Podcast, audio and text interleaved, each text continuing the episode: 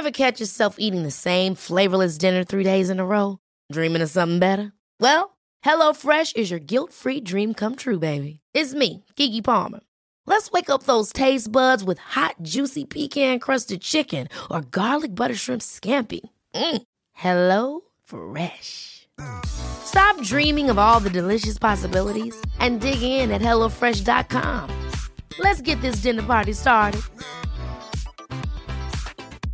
I'm Sandra, and I'm just the professional your small business was looking for. But you didn't hire me because you didn't use LinkedIn jobs. LinkedIn has professionals you can't find anywhere else, including those who aren't actively looking for a new job but might be open to the perfect role, like me.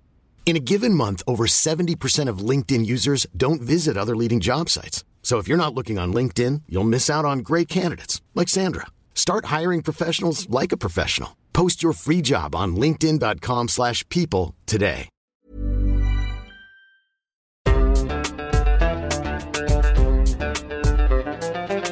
بودكاست صوت.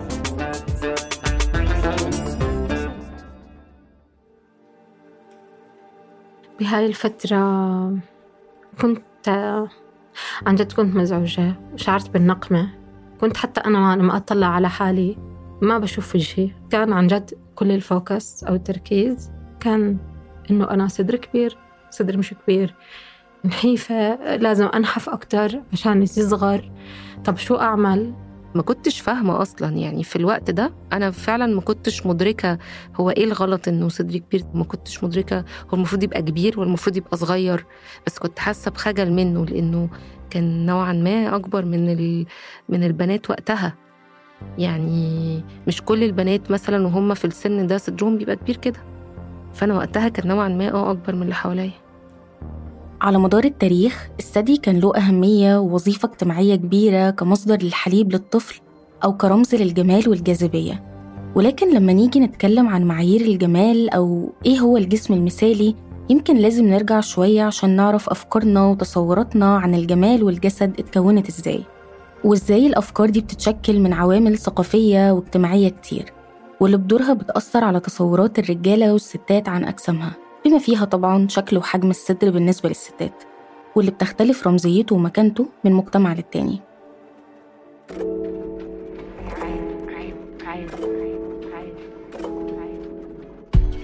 أهلا أنا أماني عادل وهكون معاكم في الحلقة دي من عيب. تنويه الحلقة دي بتحتوي على وصف المشاهد ممكن تكون مزعجة للبعض.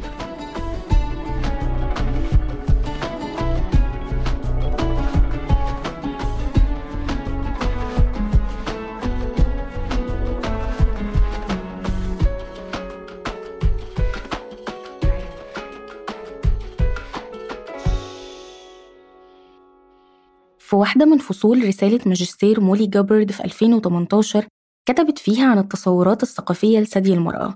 بتستكشف فيها فتشية الثدي أو الانبهار الغير عادي بصدر النساء. وبتروح بينا إن إزاي على مر العصور القديمة كان في احتفاء واهتمام بثدي المرأة.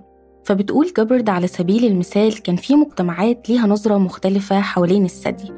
زي بعض المجتمعات في إفريقيا زي ناميبيا وماساي في شرق إفريقيا واللي بتشوف الثدي إنه شيء يدعو للفخر والخصوبة وبيكون صدر الستات عاري تماما كاحتفاء بالجسد الأنثوي.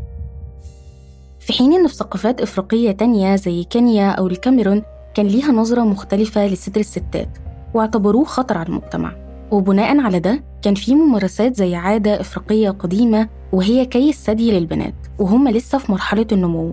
اعتقادا بأن ده بيحميهم وبيقلل من احتمالية تعرضهم للتحرش والاغتصاب أو إجبارهم على الزواج المبكر وبالتالي حرمانهم من التعليم.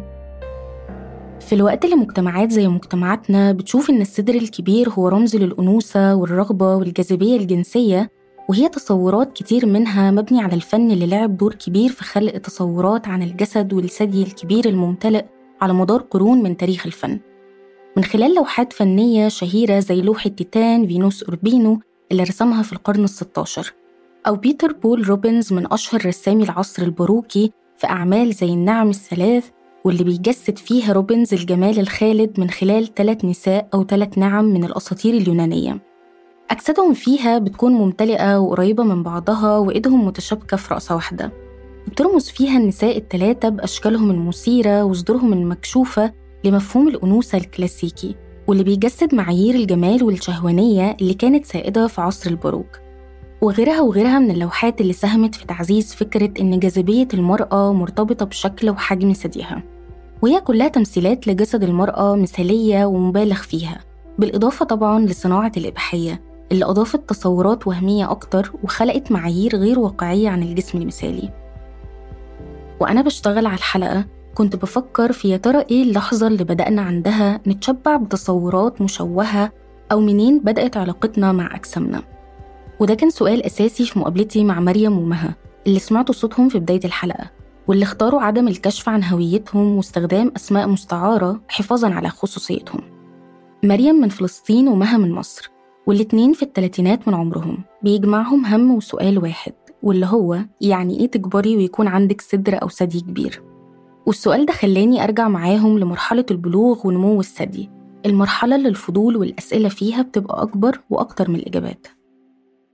كانت فترة صعبة أكيد إنه الجسم شكله بيتغير وما بتبقيش فاهمة انتي في حاجات بتنمو كده ومش عارفة تتعاملي معاها. وفترة البلوغ كمان كانت بتبقى مرحلة انتقالية كده فلا انتي كبيرة وبتعملي حاجات الكبار ولا انتي صغيرة ومحسوبة على الصغيرين. وفكرة إنه الجسم بيتغير في حد ذاتها مرحلة صعبة انتي بتبقي حاسة إنك مكسوفة من كل حتة في جسمك بتتغير. لأنه مش الجسم اللي انت عرفتيه قبل البلوغ.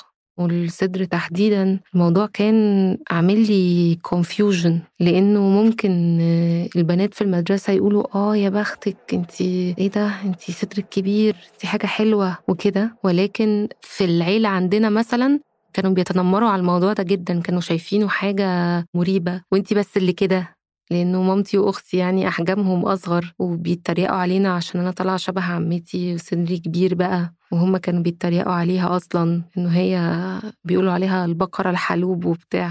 ما كنتش فاهمة أصلا يعني في الوقت ده أنا فعلا ما كنتش مدركة هو إيه الغلط إنه صدري كبير زي عمتي وما كنتش مدركة هو المفروض يبقى كبير والمفروض يبقى صغير. بس كنت حاسة بخجل منه لأنه كان نوعا ما أكبر من البنات وقتها. يعني مش كل البنات مثلا وهم في السن ده صدرهم بيبقى كبير كده.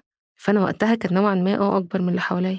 بعد البلوغ تقريبا بلش على طول إنه النمو عندي في منطقة الثدي أو الصدر صار كتير ملاحظ. والمشكلة ما إجا معه نمو بالجسم. يعني هو بس منطقة الصدر.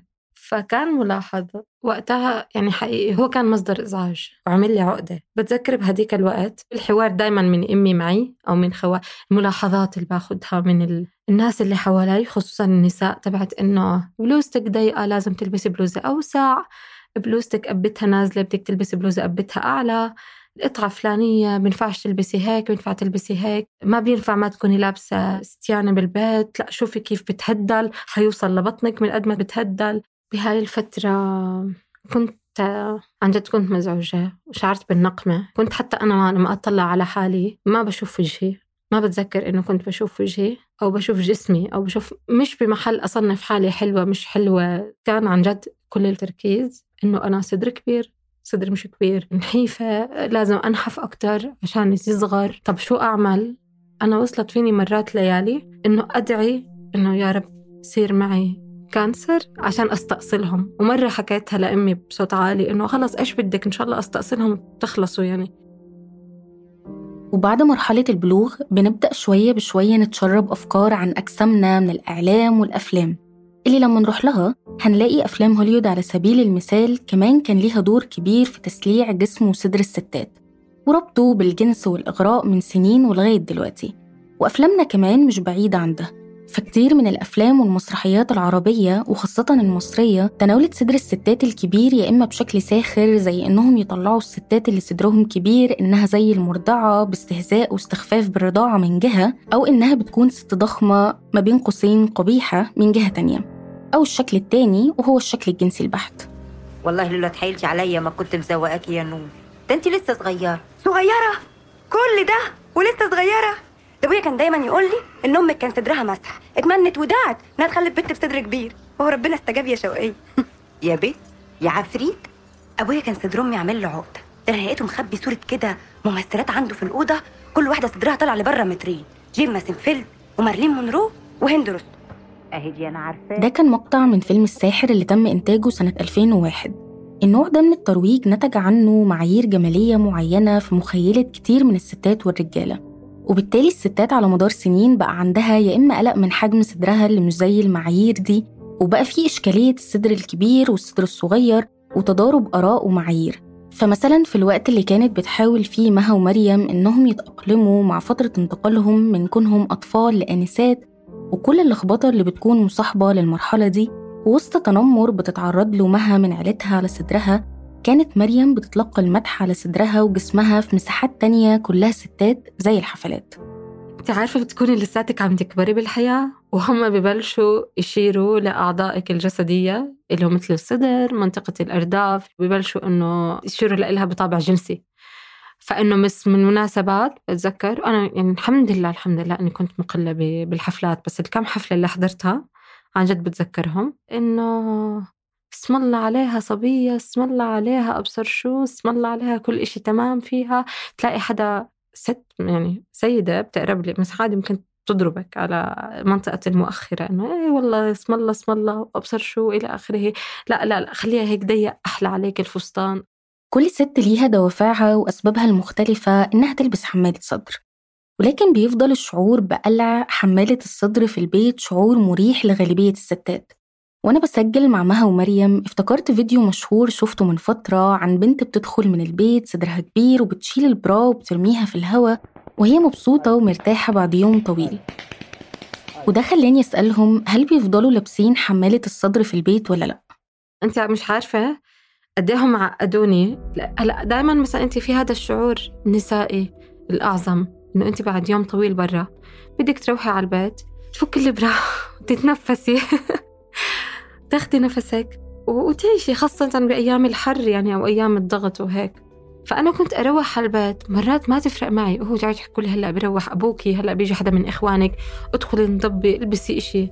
هلأ بيجي أنت عارفة الشعور إنه أنت بالبيت بس أنت ممكن بأي لحظة يعني خلوا دخلت بابا وإخواني على البيت مثل المداهمة. أنت بس لابسة تي شيرت وعن جد يكون تي شيرت واسع بس إنه بدون bra إنه عيب كانت تقعدي هيك يعني إنه يعني هم ما بيعرفوا إنه عندي صدر مثلا. على عكس مها اللي محدش طلب منها إنها تكون بحمالة الصدر في البيت ولكن مع التعود كانت بتلبسها ليل ونهار وبتنام بيها. لغاية ما شوية بشوية بدأت تحس بانزعاج. جيت عند مرحلة معينة يعني برضو لما دخلت ثانوي كده بقيت أحس بعدم راحة. فاللي هو أنا ليه لابساها؟ مقلعها فبقيت أما أروح أقلعها فأختي تتريق عليا تقول لي ده أنت قلعتي البرا أقول لها وجعاني. عايزة أقلعها. فلما قلت لماما قالت لي آه طبعا انت المفروض تقلعيها أصلا. ما كانش في اعتراض بس ما حدش قال إن أنا المفروض أقلعها. وبرضو أنا كنت حاسة برضو بحرج إنه وأنا بتحرك فصدري بيتهز وأنا بتحرك. دي حاجة مش مريحة فالموضوع محرج في حد ذاته. فانت طول الوقت بتحاولي تخبي تحاولي تستحملي. انت مستحملة الألم عشان انت مش قادرة تستحملي الإحراج. في ناس بتلعب كورة في الشارع.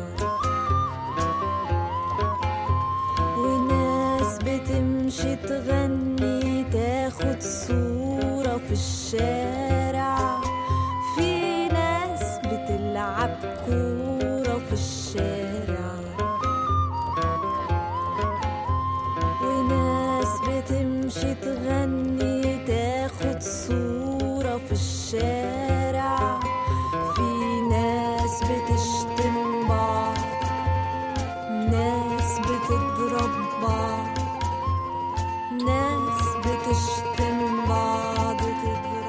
ومن مساحتنا في البيت لمساحتنا العامة هامش الحرية بيقل وبينكمش أكتر وأكتر. بيتحول فعل بسيط زي إننا نمشي في الشارع أو نركب مواصلات نروح بيها لشغلنا خروجاتنا مشاورنا لرحلة كلها مخاطر ومضايقات. فسواء كنتي محجبة أو لأ لابسة طويل وواسع أو ضيق ومفتوح الشارع والمساحات والأماكن العامة بشكل عام لينا كستات ما نقدرش نعتبرها آمنة تماما خاصة مع وجود صدر في مقدمة أجسادنا مواقف التحرش اللي لها علاقة بصدري أنا ما بنساها.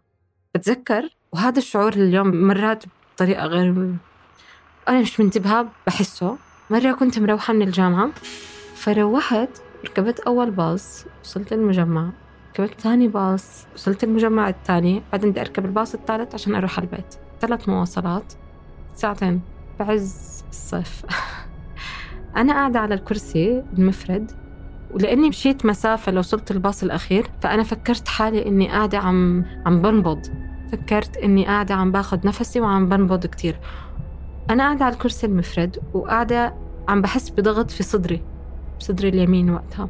فأنا مش مستوعبة لأني فكرت حالي قاعدة عم بنبض. بعدين اكتشفت إنه في شاب قاعد وراي ملبس إيده جوا البرداية ومن جنب الكرسي قاعد بضغط على صدري. يعني عن جد ما بوصف لك شعوري بهديك اللحظة. قمت وبهدلته. على طول قمت واستحي على دمك وأبصر شو بهدلته. الإشي الوحيد اللي عمله إنه قام من الكرسي المفرد اللي وراي وقعد بالكرسي الأخير.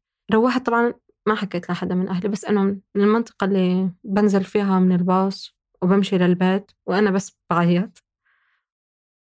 بجانب كل اللي فات فصدر كبير يعني احتمالية ظهور مشاكل صحية بداية من الالتهابات في الصيف الشعور بالشد والتقل الدائم صعوبة التنفس بسبب ضغط الصدر على القفص الصدري واللي حكت لي عنها مها إنها أوقات كتير كانت بتمر بيها خاصة في الفترة اللي كانت بتعاني فيها من الربو. مشاكل كتير منها بيوصل لآلام مزمنة في الظهر والكتف والرقبة بسبب حجم ووزن الثدي. ومفيش طبعا رفاهية إنك تنزلي بدون حمالة صدر اللي بتساعد إلى حد ما إننا نحس بالراحة. بس لما نيجي للمأساة اللي ليها عامل كبير في تقليل الألم والإنزعاج لازم نسأل سؤال. هي البراءة أو حمالة الصدر معمولة لمين؟ مريم صار عندي ظرف صحي. على إثره قلت خلص بدي أروح على أحسن محل. صار عندي ديسك بالظهر وتعب وهيك.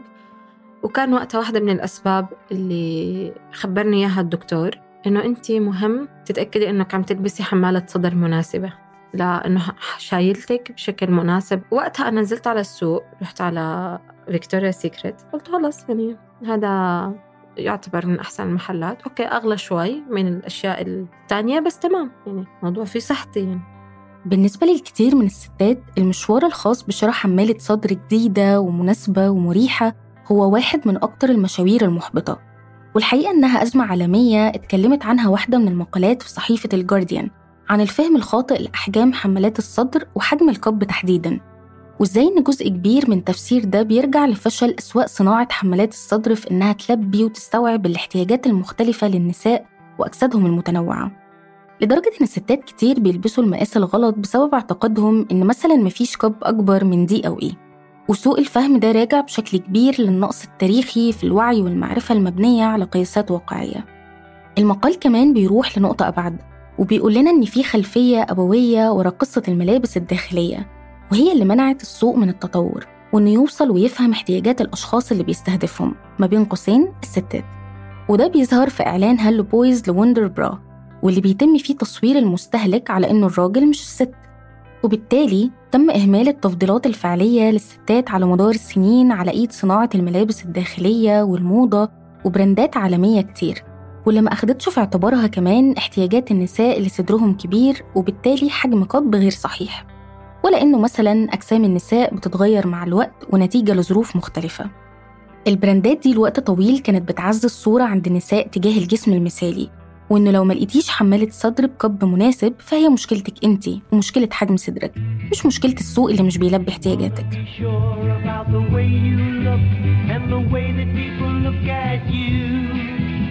Well, the time to ease your mind and find something you can do. We care about the shape you're in.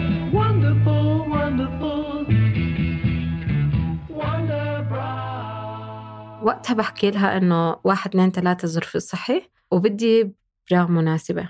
أعطتني طالت لي كذا واحدة بس طبعا رمادي وأسود وبيج وهاي بيسكس الألوان كالعادة.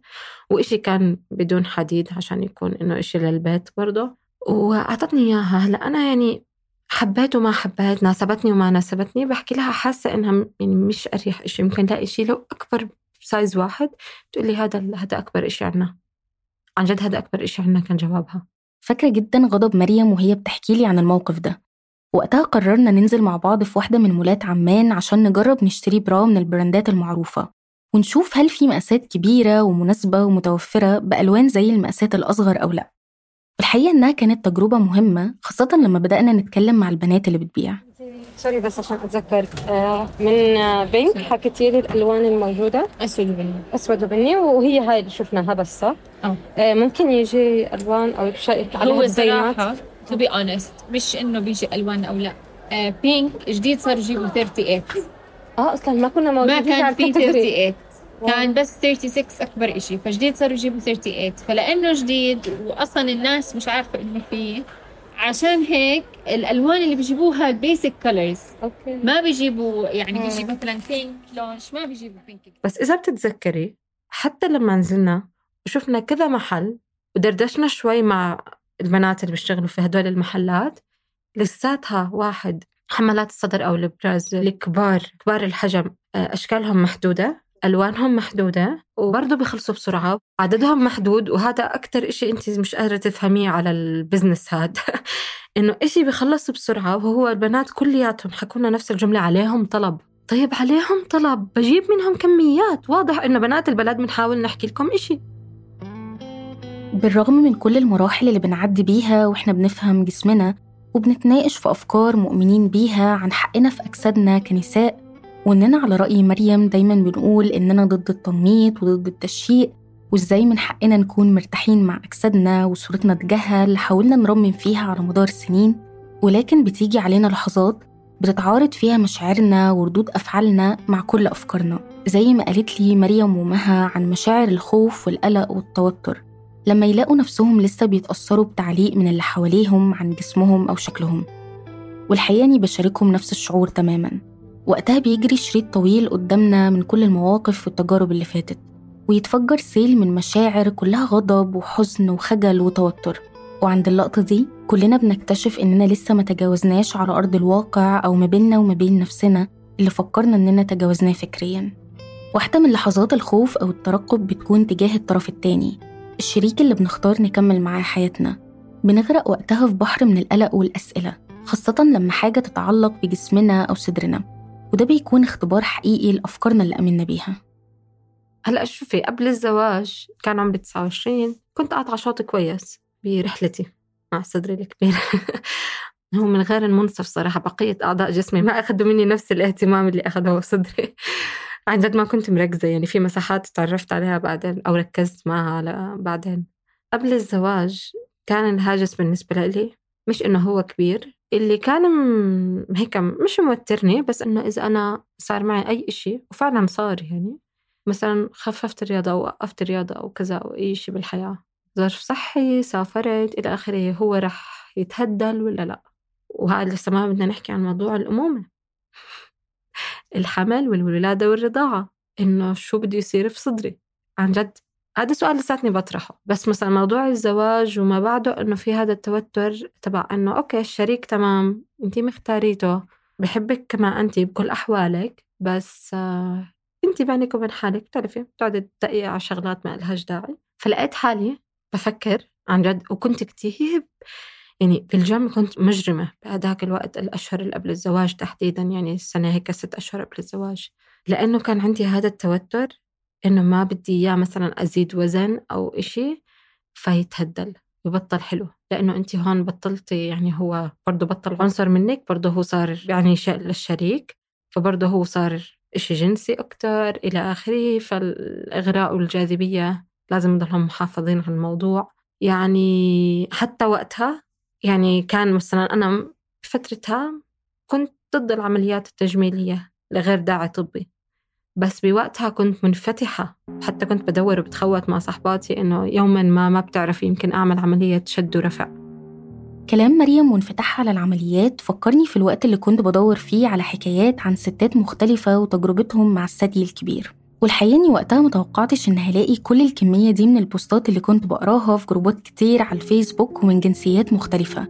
من ستات بتسأل على عمليات تصغير الثدي ورغبتهم في إنهم يعملوها عشان يعززوا ثقتهم بنفسهم أكتر أو يتخلصوا من العبء الصحي والنفسي وعدم الراحة المصاحب للثدي الكبير واللي أحيانا بتوصل مشاكله الصحية إنه يأيد من أي نشاط بدني. ولكن كان في كمان مخاوف بتعبر عنها الستات وهو خوف الإصابة بسرطان الثدي.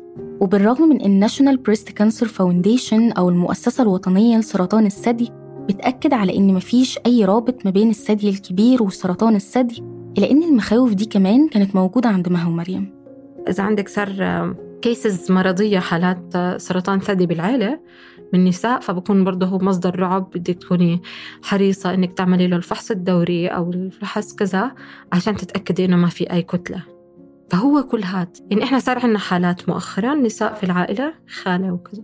فإنه آه هو شيء حتى من لما عرفنا على السرطان الثدي أو صار الموضوع إنه يحكى فيه أكتر فبرضه هو كمان إشي ممكن يستأصل مصدر قلق يستأصل لهذا فهو برضه أنت بدك تكوني حريصة يعني أنا كل أشهر بدك تعملي الفحص الدوري و إلى آخره. قد إيه كان مفاجئ بالنسبة لي في اللحظة دي؟ مدى التغير اللي حصل في مشاعر مريم تجاه صدرها. من رغبتها في التخلص منه في مرحلة ما للخوف والقلق من احتمالية فقدانه. والحقيقة إن مها كمان فاجأتني بعلاقتها اللي اتغيرت مع جسمها وتحديدا صدرها. سرطان الثدي ده أكتر حاجة مخوفاني لأنه أنا مش عايزة أمر بتجربة إن أنا يحصل لي إن يشيلوا لي صدري أو كده خالص. مش عايزة أمر بالتجربة دي نهائي لأنه أنا أخدت وقت عشان أحب صدري ده. فخلاص بقيت بحبه وبقيت شايفاه جميل جدا. فبقى عزيز عليا فاللي هو لأ مش متخيلة فكرة إن أنا أمر بتجربة آه، سرطان الثدي وكده واضطر إن أنا أخسره. لما بدأت أفكر في الحلقة وأكتب عنها كان جوايا غضب كبير خاصة لما بدأت أتكلم مع صحابي عن الموضوع وبدأوا يبعتولي voice notes عن معاناتهم النفسية أو الصحية من فكرة امتلاكهم لصدر كبير وتحوله مع الوقت لحمل تقيل. من ناحية إن هي حاجة تضايق ودايما there's the impression إنه ده أحسن وده أحلى وكده مع إن أنا شخصيا مش عايزة ده. يعني أنا شخصيا مش بس بقى loose skin أو غيره بس هي فعلا كنت دايما أحس اللي هو هي حاجة مريحة لو أنا صدري أصغر و... ولكن في النهاية يمكن قدرت أشوف وأعرف إن مشاعر الغضب والألم جاية من الضغط الاجتماعي الكبير اللي بنتعرض له كستات كل يوم. واللي بيخلينا مع الوقت ننسى أو نبطل نشوف حاجة زي إن معايير الجمال زي المد والجزر بتتغير على مدار السنين وإن الصدر الكبير في يوم من الأيام كان علامة من علامات الجمال اللي بتسعى ليها ستات كتير. ومازال لغاية النهاردة واحدة من علامات الجمال والأمومة اللي بترغب فيها أو بتفضلها ستات في مجتمعات وثقافات تانية مش بعيدة أوي عننا. A lot can happen in three years, like a chatbot may be your new best friend. But what won't change? Needing health insurance. United Healthcare Tri Term Medical Plans, underwritten by Golden Rule Insurance Company, offer flexible, budget friendly coverage that lasts nearly three years in some states. Learn more at uh1.com. Ever catch yourself eating the same flavorless dinner three days in a row? Dreaming of something better? Well, HelloFresh is your guilt free dream come true, baby. It's me, Kiki Palmer. Let's wake up those taste buds with hot, juicy pecan crusted chicken or garlic butter shrimp scampi. Mm. Hello Fresh. Stop dreaming of all the delicious possibilities and dig in at HelloFresh.com. Let's get this dinner party started.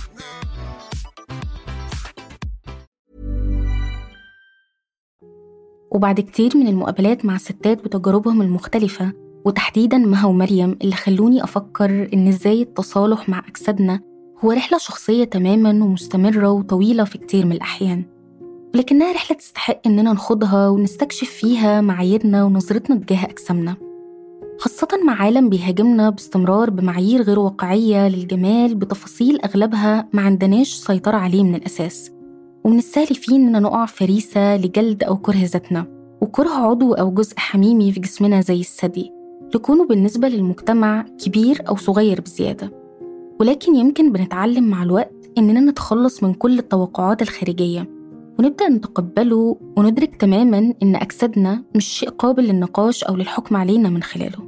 يعني يمكن من عشر سنين كنت قلتلك إن أنا منظوري عن الجسم السكسي هو إن أنا أكون رفيعة فلات مفيش حاجة خالص. عشان دي الصورة اللي متصدرالي دلوقتي أنا مدركة إن كل واحدة فينا شايفة reflection معين لجسمها. يعني أنا وصلت لنقطة إن أنا شكلي سكسي لما تقبلت إنه هو ده جسمي وإن أنا عارفة أتعامل معاه يعني حبيته فعرفت إيه مميزاته وإيه عيوبه وإزاي ببرز جماله. فأنا بقيت شايفة إنه أنا كده بشكلي بكل حاجة فيا هو ده الحاجة اللي أنا عايزة أكونها مش عايزة أغير حاجة. فاهمة قصدي؟ أنا خلقت وجهة نظري عن الحلاوة والجمال من خلال جسمي أنا. بقيت شايفاني أنا الجمال اللي فيا فين وبقيت هو ده اللي بصدره وببروزه وبشوفه وبحسه. ما بحكي لك إنه وصلت المحل اللي أنا بدي إياه أو بتمنى إني أوصله سواء علاقتي بجسدي بلبسي بكل هذا الموضوع. لا لسه ما وصلت. ولا لساتني بدقق مرات على حالي. زائد إنه أنا لساتني في نفس المكان اللي هو صار فيه كل هاي. لساتني في ساحة الأحداث ساحة الحرب. لساتني بشوف نفس الناس اللي هم العيلة. لساتني بكون بنفس التجمعات لساتني بنفس الشوارع اللي مليانة تحرش. فما بتوقع أصلا يعني صرت أصير الإشي اللي عملته إنه صرت ألطف شوي مع حالي. هيك أكثر رحمة. إنه رواق عنا زادت وزن. رواق داعي نخنق حالنا في المشدات. وزن زاد وزن بيروح. صار عنا ظرف صحي. بنعالجه بندير بالنا. صرت أحب أدير بالي على حالي. فالأمور أروق. يعني أعطيت الوقت حقه صرت أريح مع الزمن. أخذت نفس. أنا هلأ بستمتع. إني أنزل عادي مع أو ما بطير فرحان بس ما عندي مشكلة. هلأ يا الله شو كنت زمان أكره أنزل على السوق. يا الله يا الله عن جد أشتري أواعي. كان أكثر الفقرات اللي بكرهها في السنة. هلأ لأ بالعكس يعني. بطل الموضوع شخصي. أنا والقطعة. صار الموضوع عادي. خيارات الدنيا فيها وسع فيها ألوان. صرت يعني اسمها ملكة الألوان